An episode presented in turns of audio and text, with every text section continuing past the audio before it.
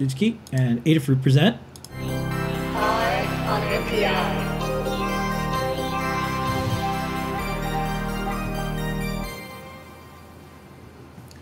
All right, this week, ladies, from Maxim Integrated. right. What is the NPI of this week? Okay, this week's NPI is the Max 2361. And you're probably wondering what is this? Well, it's this little chip uh, that is a boost converter. And it's a specific kind of boost converter. Well, what kind? I'd love to tell you, but you know what day it is today? I don't know. It's Earth Day. All right. It's Earth Day today. This is a, this is an eco-friendly. I feel day. like we can be a little better to Earth on Earth Day. I, I think so too. And uh, one of the ways we can be good to the earth is by using the sun. That's right. Our bit best friend, Mr. Sun, which uh, is the source of all life on Earth, can also be used to power electronic projects and sensors.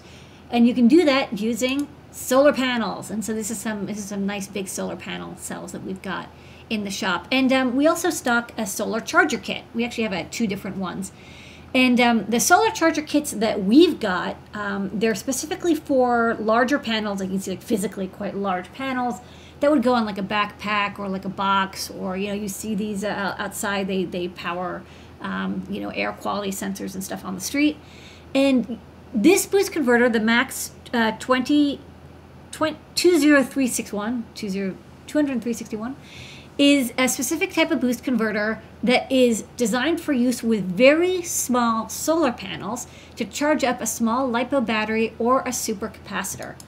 Um, and why do you need a special boost converter? Well, I love showing this curve of solar cell uh, information. So this is one cell. So a single cell has an open voltage. Like if there's if there is if it's in the sun and there's no current being drawn from it, it's about like 0.6 or 0.7 volts.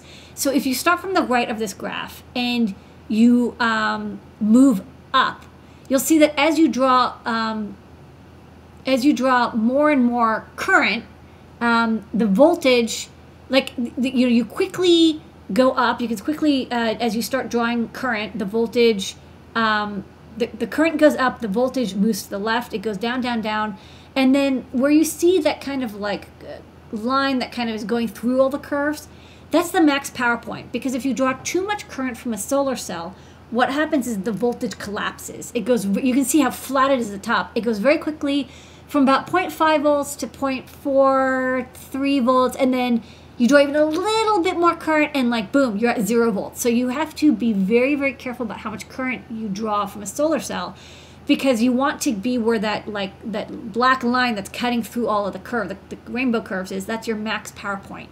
That's the point where if you are drawing that much current from that much voltage you're going to get the most power out of the cell.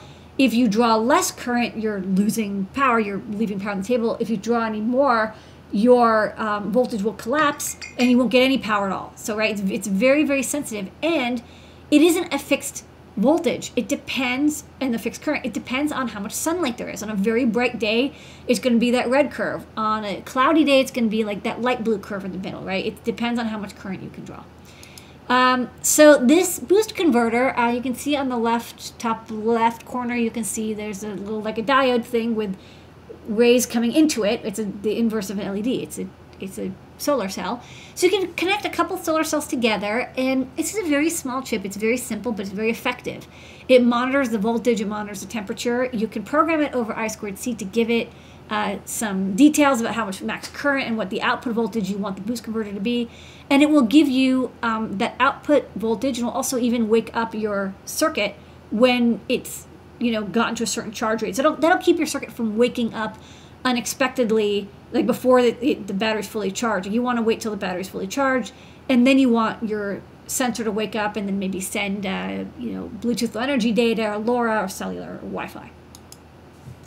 Um, and it's pretty efficient. It does a really good job. You can check it out. They've got a lot of specifications for all the different you know boost peak currents, which you can configure because you know you want to make sure that you don't overcharge your little battery as well. It's just, it's it's a delicate game, right? You want to get as much current out of the solar panel, but you don't want to overwhelm your battery. Um, they make a really great eval board for this, which I do recommend. I'll, I'll show show it on the overhead later since um, I want to show it. In the very middle is the tiny little chip.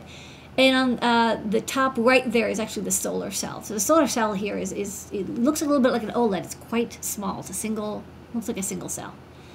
Um, the eval board comes with like an FT232 type dongle thing. You plug it in and you can configure it. Um, I do recommend the eval board just because this chip is so small and you'll want to really configure it and play with it um, before you decide on what kind of battery or supercapacitor you go with. Uh, it also has this cool mode where after you've set, you know, use like the GUI to set the specifications for what you want your boost converter to do, um, then you can go back and look at the registers to see what register values you've programmed in, which is like really smart because obviously once you got it to where you want, then you want to dump that data into your microcontroller uh, to program it in. And I want to mention, actually, usually the max power point stuff is handled by a microcontroller. But when you're dealing with such small cells, you don't have enough current to drive a microcontroller. It'll use all of your power budget.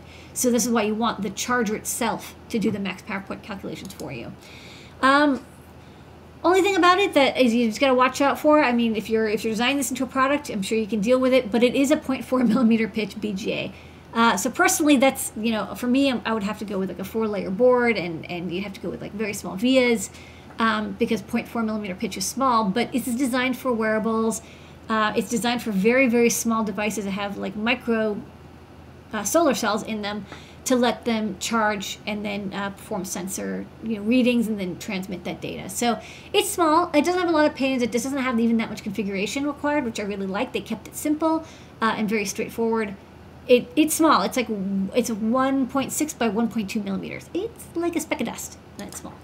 All right. Um, you can get this on DigiKey. Mm-hmm. That's why we're doing Eye on NPI. That's right. And uh, the We've also got URL, the eval board. Yeah. Uh, uh, short URL is there, and the product number is there, and every single week we do this. We do also have a video that Lady is going to narrate. Yes. It's uh, sped up twice as fast. Okay, I gotta tell you something cool about that. The reason I picked this video is check what they have as the radio on that dev board. Does that look familiar? It does. It does. That's our LoRa breakout. So they, they're using one of our LoRa breakouts.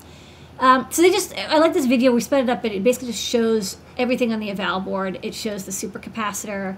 Um, it shows this is that inductor because it is, is, a boost converter, so you do need one inductor, but it's pretty small. It can be incredibly efficient, and of course, we're running at very, very low voltages and very, very low currents. Um, they also have a nice little animation video here uh, telling you, you know, it's it's a harvester. It's meant to be shaded and lit, and it's, it's it'll it'll turn on whenever there's enough voltage and current for it to start charging. Um, that's why a supercapacitor is really good in this case because uh, it, it can charge up very quickly. Um, it's not as sensitive as a LiPo, but you know, of course, you can use a LiPo as well. And that's this week's INMPI. Eye on NPI.